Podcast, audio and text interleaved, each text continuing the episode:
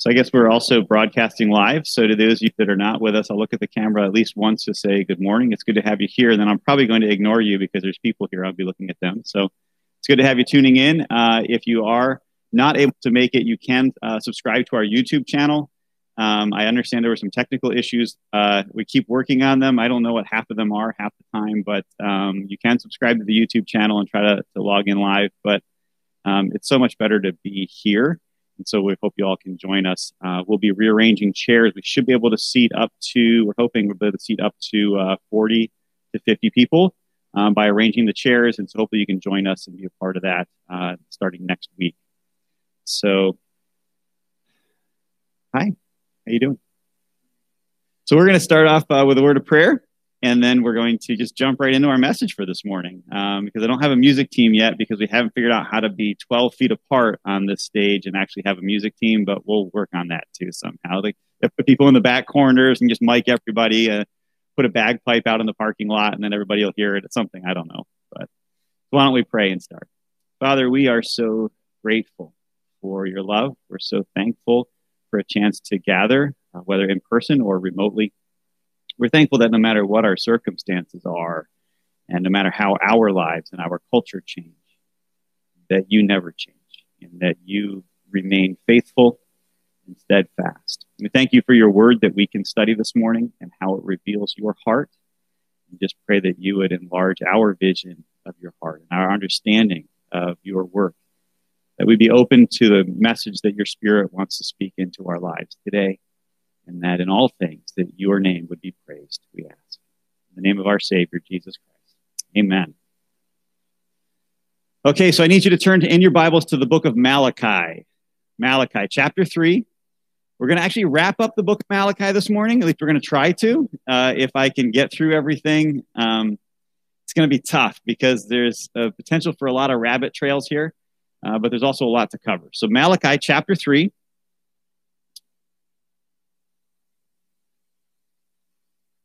And we're going to start reading in just a minute in verse 13. So Malachi 3:13. This is the last book in our Old Testament. Um, and so if you're if you're not quite sure where to go, if you find the Gospel of Matthew and go back, you'll you'll hit Malachi. Malachi chapter 3 verse 13. I want to start with a statement or a question. How many of you ever heard the phrase or the question, what's in it for me? Have you ever heard that? How many of you ever used that? Question, what's in it for me?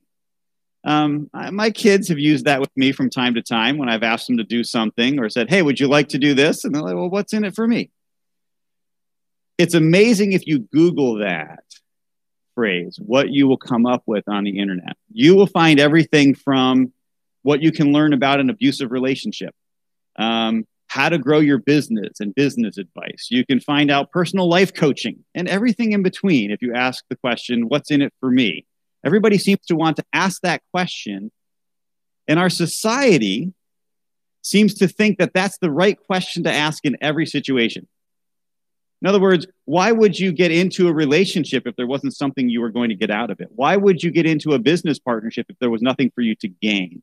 Why would you go to church if there's nothing that you're going to receive in return? And about the only place that I know of where this question seems totally out of place is in the upside down Jesus culture. Because in the Jesus culture, the idea of what's in it for me is one of the most foreign ideas you can imagine. And we see that in the book of Malachi, uh, chapter 3, as we're going to look today.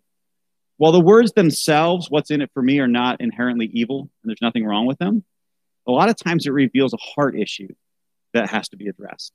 There's something wrong behind the question more often than not. And this last dispute, this last message that the messenger, Malachi, is going to bring to Israel is one that really exposes a heart issue and a disturbing attitude in the Israelites. So, Malachi chapter 3, starting in verse 13. The words against me are harsh, says the Lord. And you ask, Well, what have we spoken against you? You have said it is useless to serve God. What have we gained by keeping his requirements and walking mournfully before the Lord of armies? So now we consider the arrogant to be fortunate. Not only do those who commit wickedness prosper, they even test God and escape. In essence, the Jews were asking God, What's in it for us? We, we follow your commands and we repent. And what gain have we gotten from it? How, what, what reward have we received for the lives that we've lived for you? They've been asking this question of what's in it for us? So let's look at that charge a little bit more. What have we gained through our re- obedience and repentance? What have we gained? Well, what do you suppose they were thinking of or referencing when they were asking, What have we gained?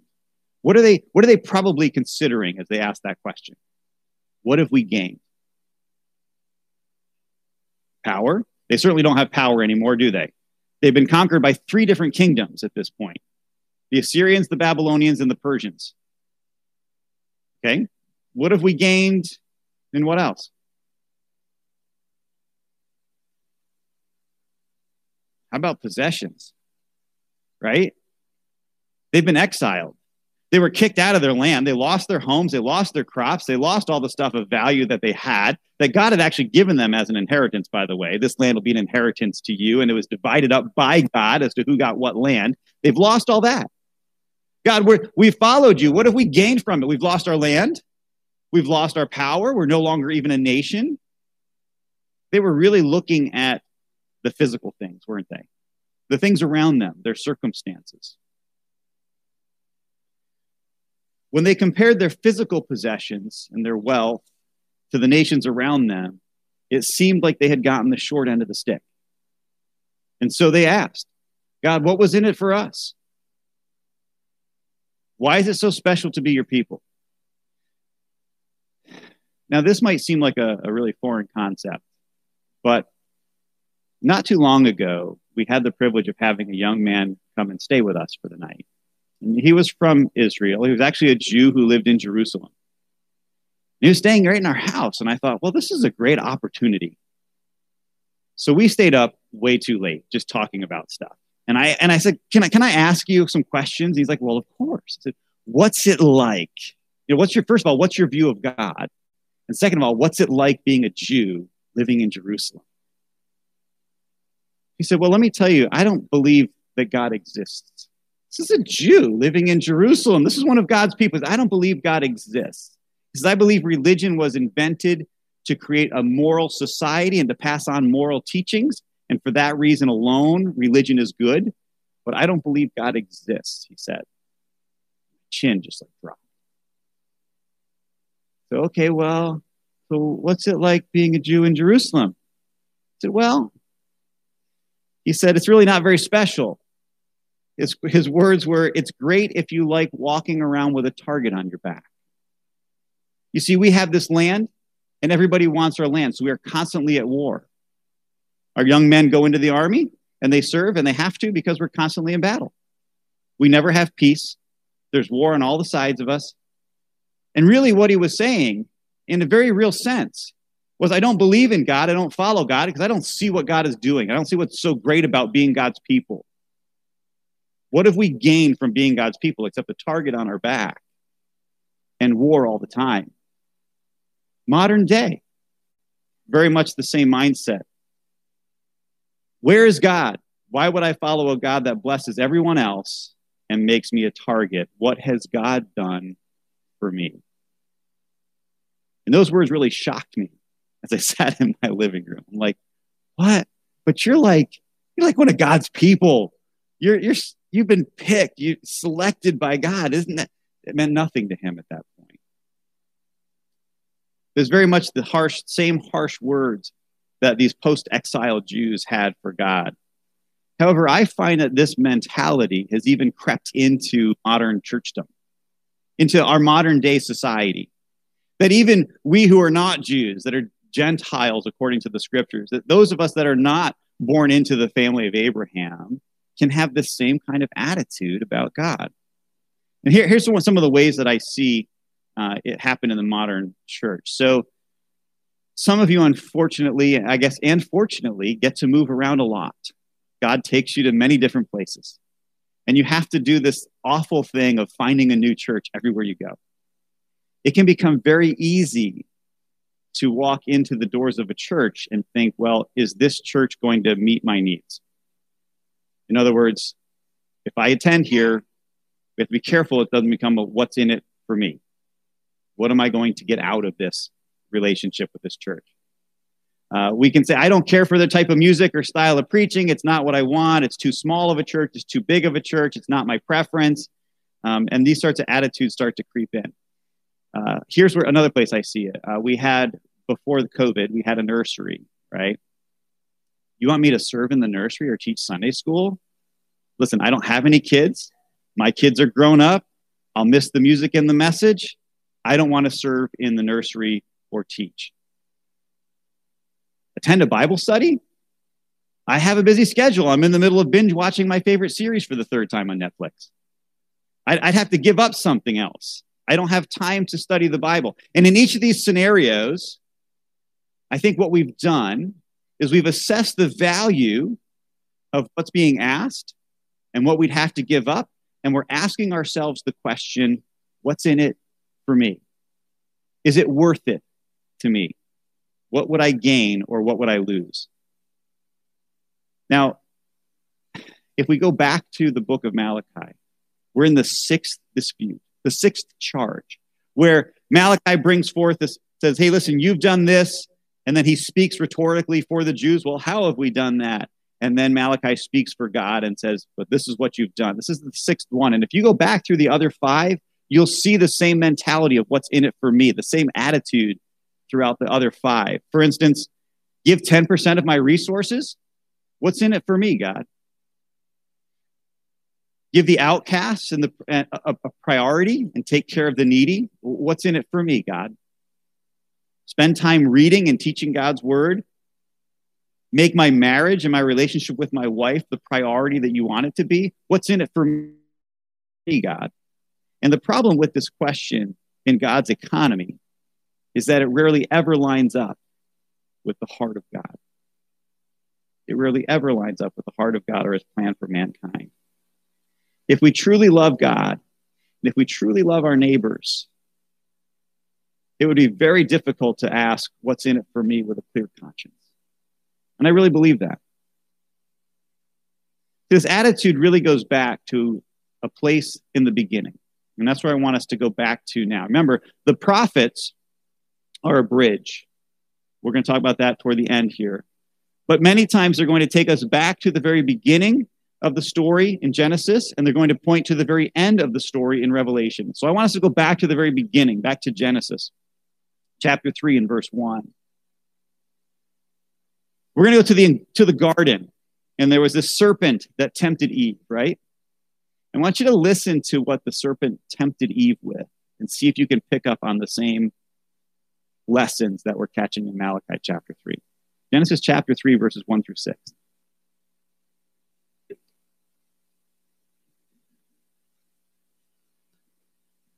Starting in verse 1.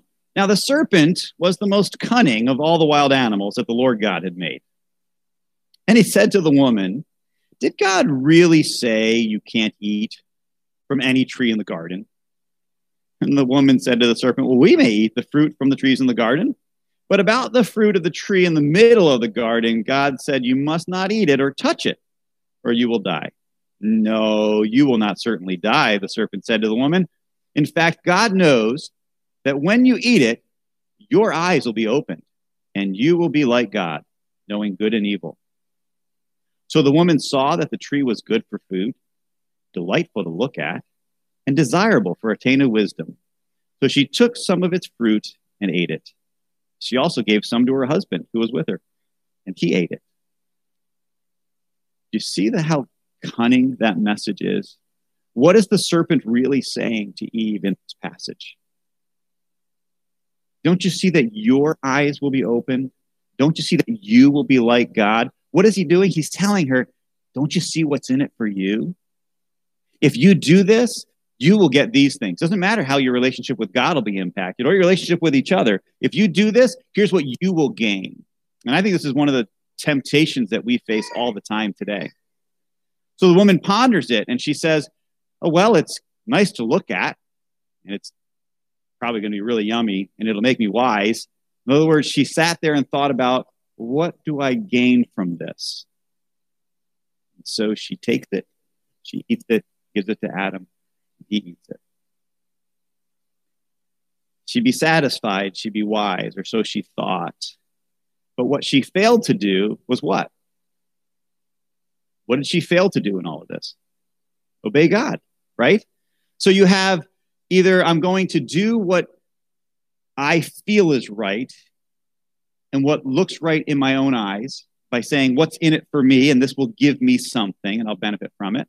Or in her case, I'm going to obey God and I'm not going to do those things, which is really what's in her best interest, not taking from the fruit.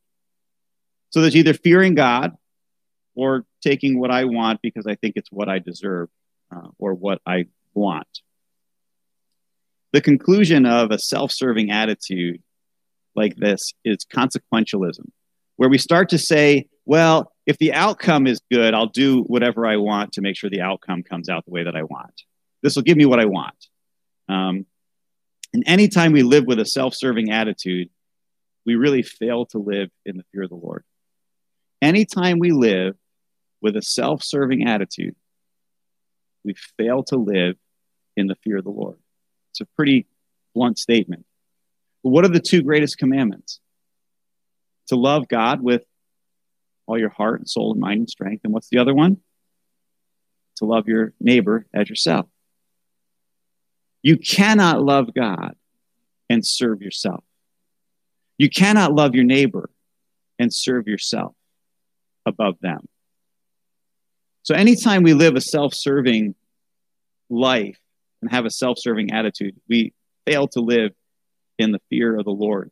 And just, just like with Eve, Eve believed a lie that she could have these things and should have these things and, and that there was gain in it for her. And she believed the lie that that was better than obeying God. The Jews in Malachi chapter 3 were believing a lie. They were believing an untruth about God and the way that God works. In chapter 3, verse 15, they said this So we consider the arrogant fortunate. We consider that those that are proud and those that have no humility whatsoever, that are probably even oppressive, um, that they're, they're the fortunate ones, not us. We consider those who commit, we see that those who commit wickedness prosper. In other words, if we're doing the right things, we're, we're getting punished. But those people who are not doing the right things, who are cheating others and just being doing whatever they want for their own gain, they're prospering, and we're not. And those people, they've even tested God and they've escaped. We're being punished by God.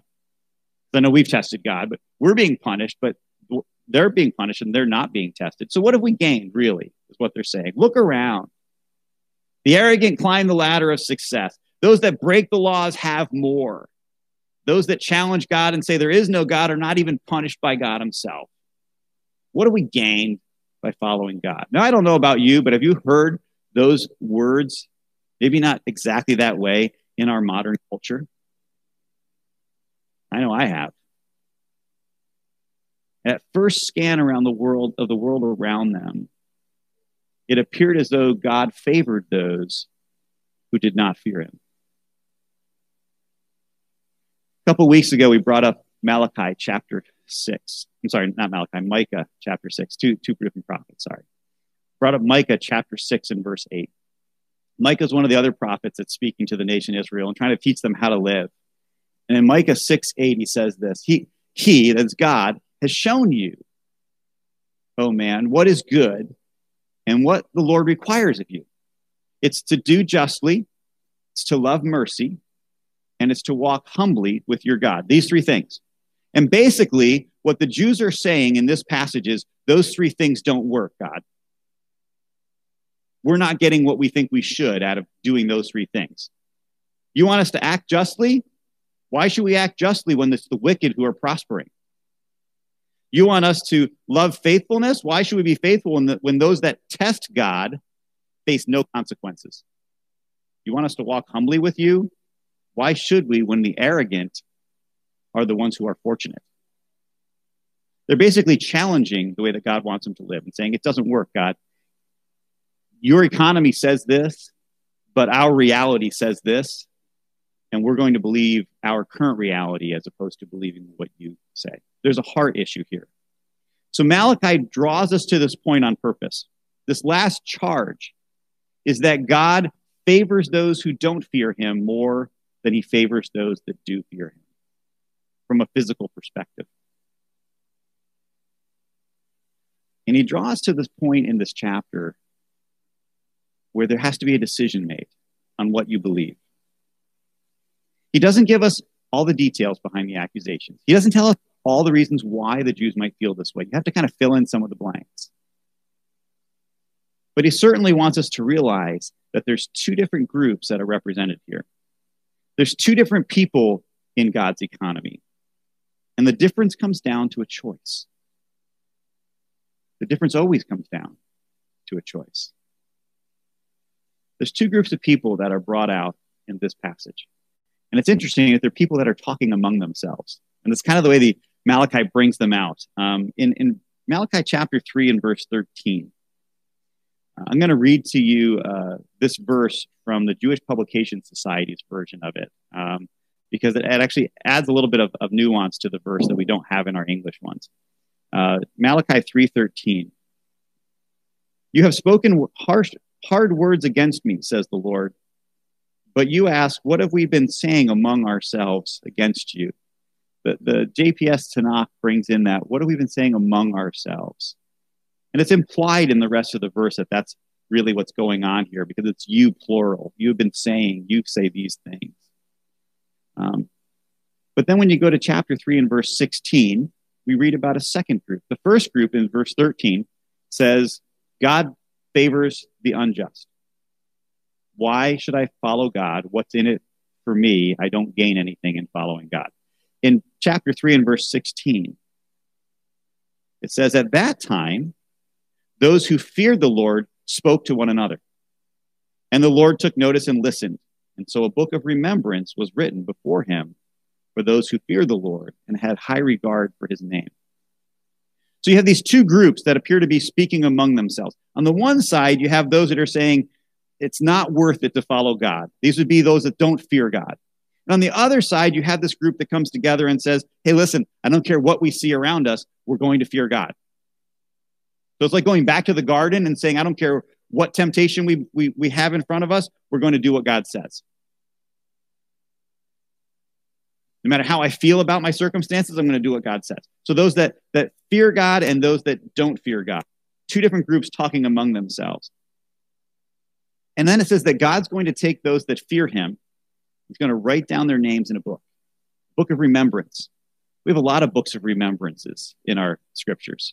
Matter of fact, a lot of the Old Testament is books of remembrances where we're chronicling, like chronicles, chronicling the events that took place, where they're remembering what took. So when you read the book of, of Esther and you find out about a plot that to kill the king, and the king can't sleep one night, and he says, Hey, read me the history of me. There's a book of remembrance about the king wanted about his own life. So there's a lot of book of remembrances. This, this one says that God's going to have a book of remembrance with the names of all of those who feared him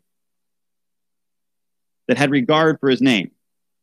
And then he says in verse 17 and 18, They will be mine, says the Lord of armies. My own possession on the day I am preparing. I will have compassion on them as a man has compassion on his sons who serves him. So you will again see the difference between the righteous and the wicked, between the one who serves God and the one who does not serve God. So from this book, we see that God is categorizing people into two different categories, kind of polarizing them, one, one extreme and the other. Those that fear God, those that do not fear God. Those that live for this life, those that live for the next life. Those that love God, those that love themselves. Those that serve God, those that don't serve God. Those that um, are righteous and those that are wicked. And so all throughout Malachi, he's, he's drawing these distinctions. And he's pointing out mostly the, the negatives until this last section. So the wicked are those that speak harshly against God and seek their own temporary gain. And the ones that fear God are the ones that are being faithful to God despite their circumstances. And God says, Those that fear him will be his possession. So again, remembering the prophets are taking us back and also pointing us forward, taking us back in this case, even to Exodus chapter 19. When God called Israel to himself and said this If you keep my commandment, if you keep my promises, if you will indeed obey my voice and keep my covenant, you shall be my treasured possession among all people, for the earth is mine. The people who will be God's possession will be those that fear him. Interestingly enough, the prophets also teach us that it's not just those who are born of the line of Abraham, but any person from any part of the earth that chooses to fear God and live for Him will be a part of God's people, His possession. So, as we wrap up this last dispute, I think we need to go back to the idea of talking among ourselves. And I want to ask, have us ask some questions about our own lives. So, if we were to, to sit down at the table and to just talk among ourselves and just talk about our circumstances. If we were to talk about our relationships, if we were to talk about our jobs, if we were to talk about our government, if we were to talk about the coronavirus, if we were to talk about whatever situations are in our lives right now, and we assess them, would we come to the table and say, you know what? Just not sure God is doing what he's supposed to be doing. Where is God in the midst of all of this? Why should I follow God? What's in it for me? Because I'm sure not seeing God show up now. Or would we be in the other camp saying, you know what, no matter what's happening right now, God is still in control. God is still the one worth living for, that God is still the one that I will trust and follow. No matter what my circumstances look like, I'm going to be obedient to Him. I'm going to walk in His ways, even if I don't like it at this time. So, if we were to talk among ourselves, which group would you find yourself in? The reality for most of us is that we would probably find ourselves bouncing between the camps depending upon the circumstance or the situation, right? In this area, yeah, I can see God is in control or I'm willing to trust God here, but over here, I'm really struggling right now. So, whatever part of your life you're asking yourself, is God really working here? Is it worth obeying God and being faithful to Him in this area?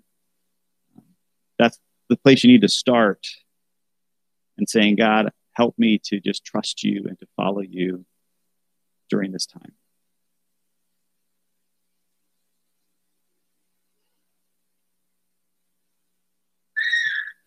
We get to the end of Malachi chapter 4, and there's six verses in this. I want to read them together.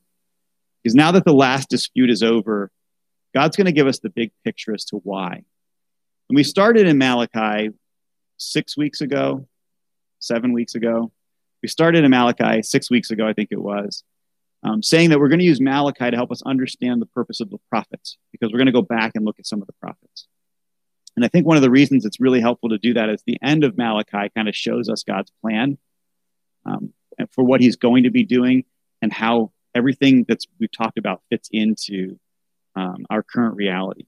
In Malachi chapter 4, starting in verse 1, Malachi says this Look, the day of the Lord is coming, or the day is coming, burning like a furnace, when all the arrogant and everyone who commits wickedness will become stubble. The coming day will consume them, says the Lord of armies, not leaving them root or branches. But for you who fear my name, the Sun of Righteousness will rise with healing in its wings. You will go out and playfully jump like calves from the stall, and you'll trample the wicked.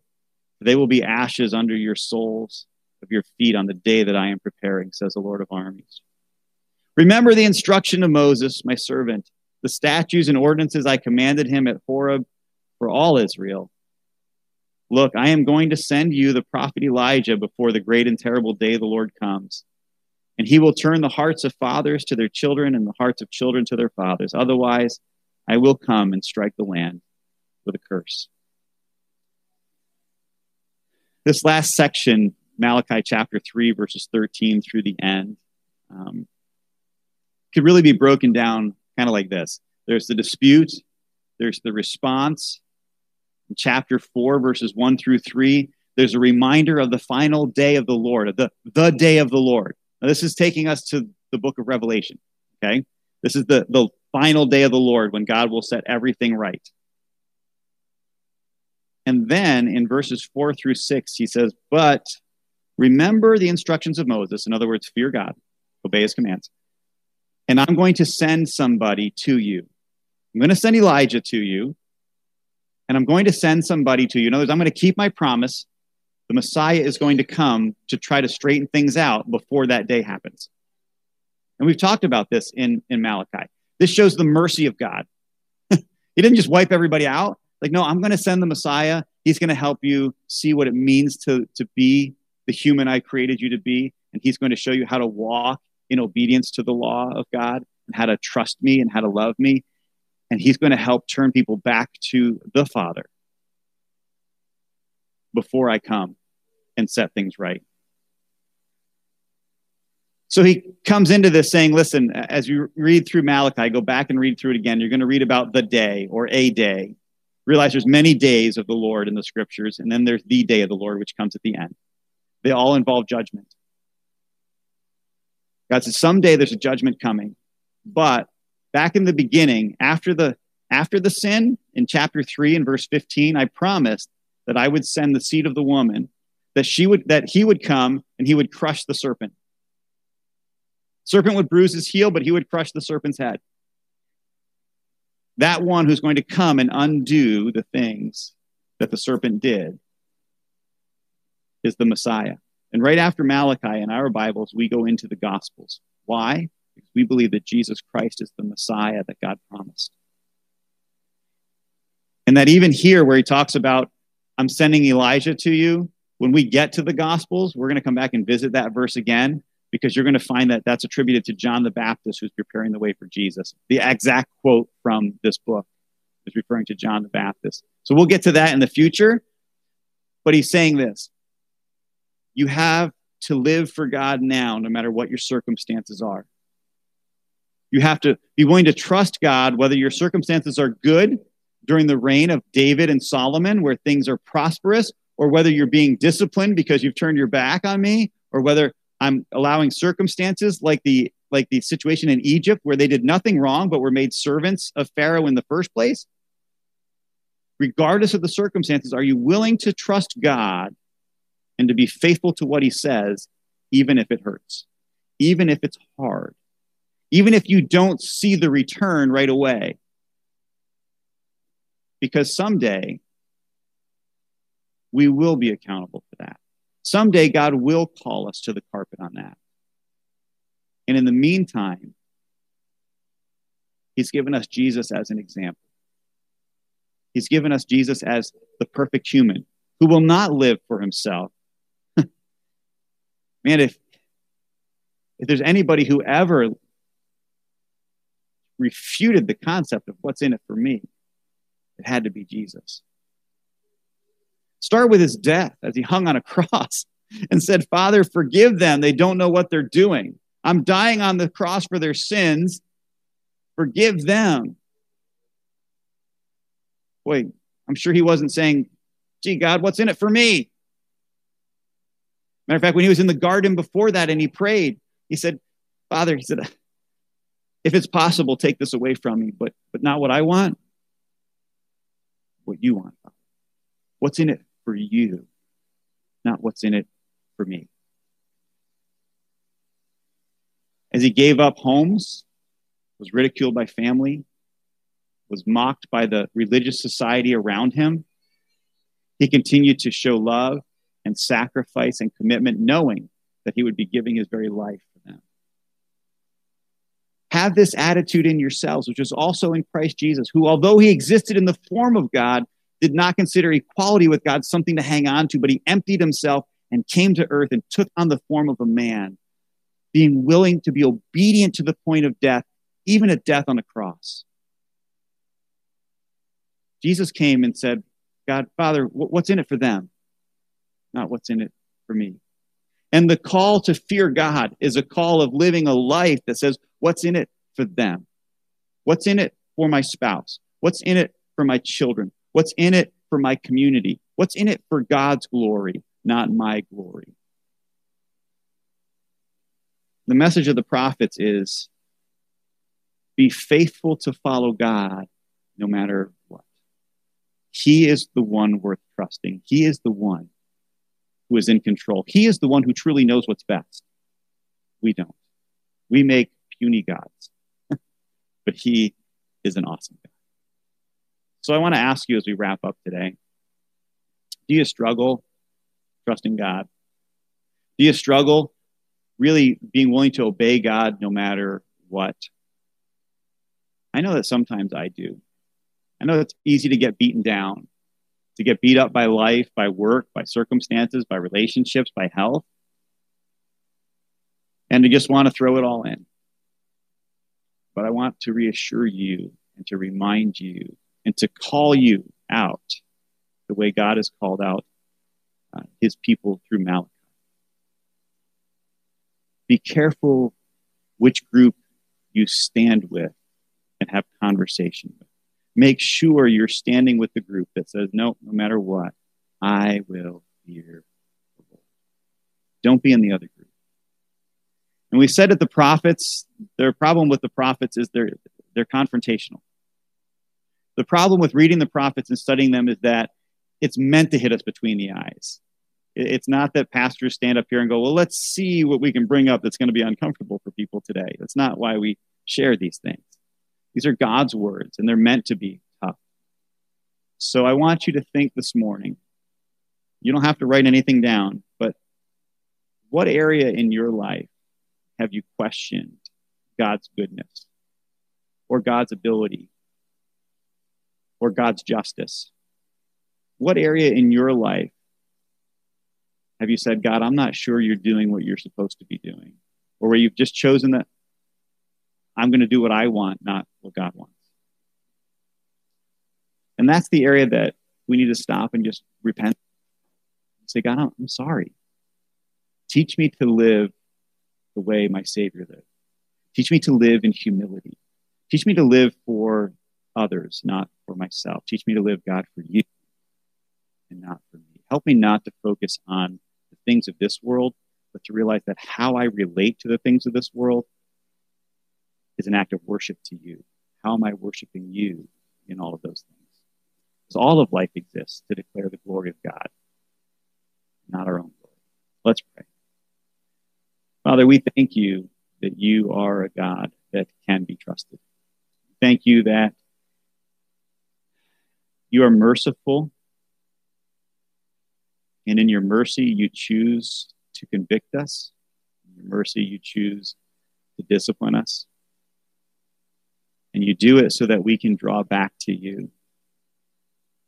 Father, we know that in our lives it's easy for us to jump into the camp of saying, Well, God, where are you in all of this? And what have you done? And why am I still in this situation? Or why would you want me to be in this pain or in this trial? But Father, help us to be faithful to come over to the other camp and to say, We'll fear you, we'll follow you, we'll obey your, your your commands, knowing that you truly are a God worth trusting. Father, help us to heed the words of your prophet, to not be arrogant, to not treat others wickedly, but to have your heart. Help us to reflect you well to the world around us and to bring honor and glory to your name, we pray. Amen. Um, we are. I want to thank you for joining us with with the study of Malachi. Um, we're we're done with Malachi. We're going to go back and revisit some of the other prophets. Before we do that, we're going to actually talk about the different types of literature in the Bible. We're going to talk about prophecy, poetry, and wisdom literature, and historical writings and narrative writings things like that, so that we can understand the way that we're going to study and preach through the, this next section, because it's going to be different as we hit different books. And then, Lord willing, we're going to jump into the book of Jonah, who was one of the first prophets on the scene. And I think you'll understand the, histo- the history of Jonah. And then we're going to go through a couple more prophets so that we can then go to the Gospels and understand the message of Christ as it relates to the law and the prophets that we've been studying. So that's our, our long term plan. Um, if you would like an extra um, curricular assignment from the book of Malachi, you're welcome to do some research on the concept of testing God. David and I were talking about this one and kind of bouncing it back and forth. And um, in Malachi chapter 3, God tells the people to test him. Malachi chapter 3, the people say, These wicked people test you, God, and you don't punish them. In the Gospels, when Jesus was tempted by, uh, in the wilderness, by the, the Satan, um, Jesus says, You shall not put the Lord your God to the test. So we seem to have God saying in one verse, Test me, and in other ones, it's not okay to test God. And so if you really want an interesting thing to study for homework, go ahead and study what it means to test God and when is it okay and when is it not, and what does the Bible say about it. And email any uh, thoughts that you have on that to David, and he'll look them over and get back to you. I think I had to bounce it. I had to bounce it back to you. You bounced it to me last week, so I had to ping pong it back to you. Um, so, uh, any anybody have any uh, questions or thoughts? Um, we kind of got in the habit of doing this since we don't have music and we have extra time since we were uh, doing the podcast. But anybody have any thoughts or questions or challenges about the Book of Malachi or even the uh, the end of it and the idea of the Messiah and the Day of the Lord? No, none.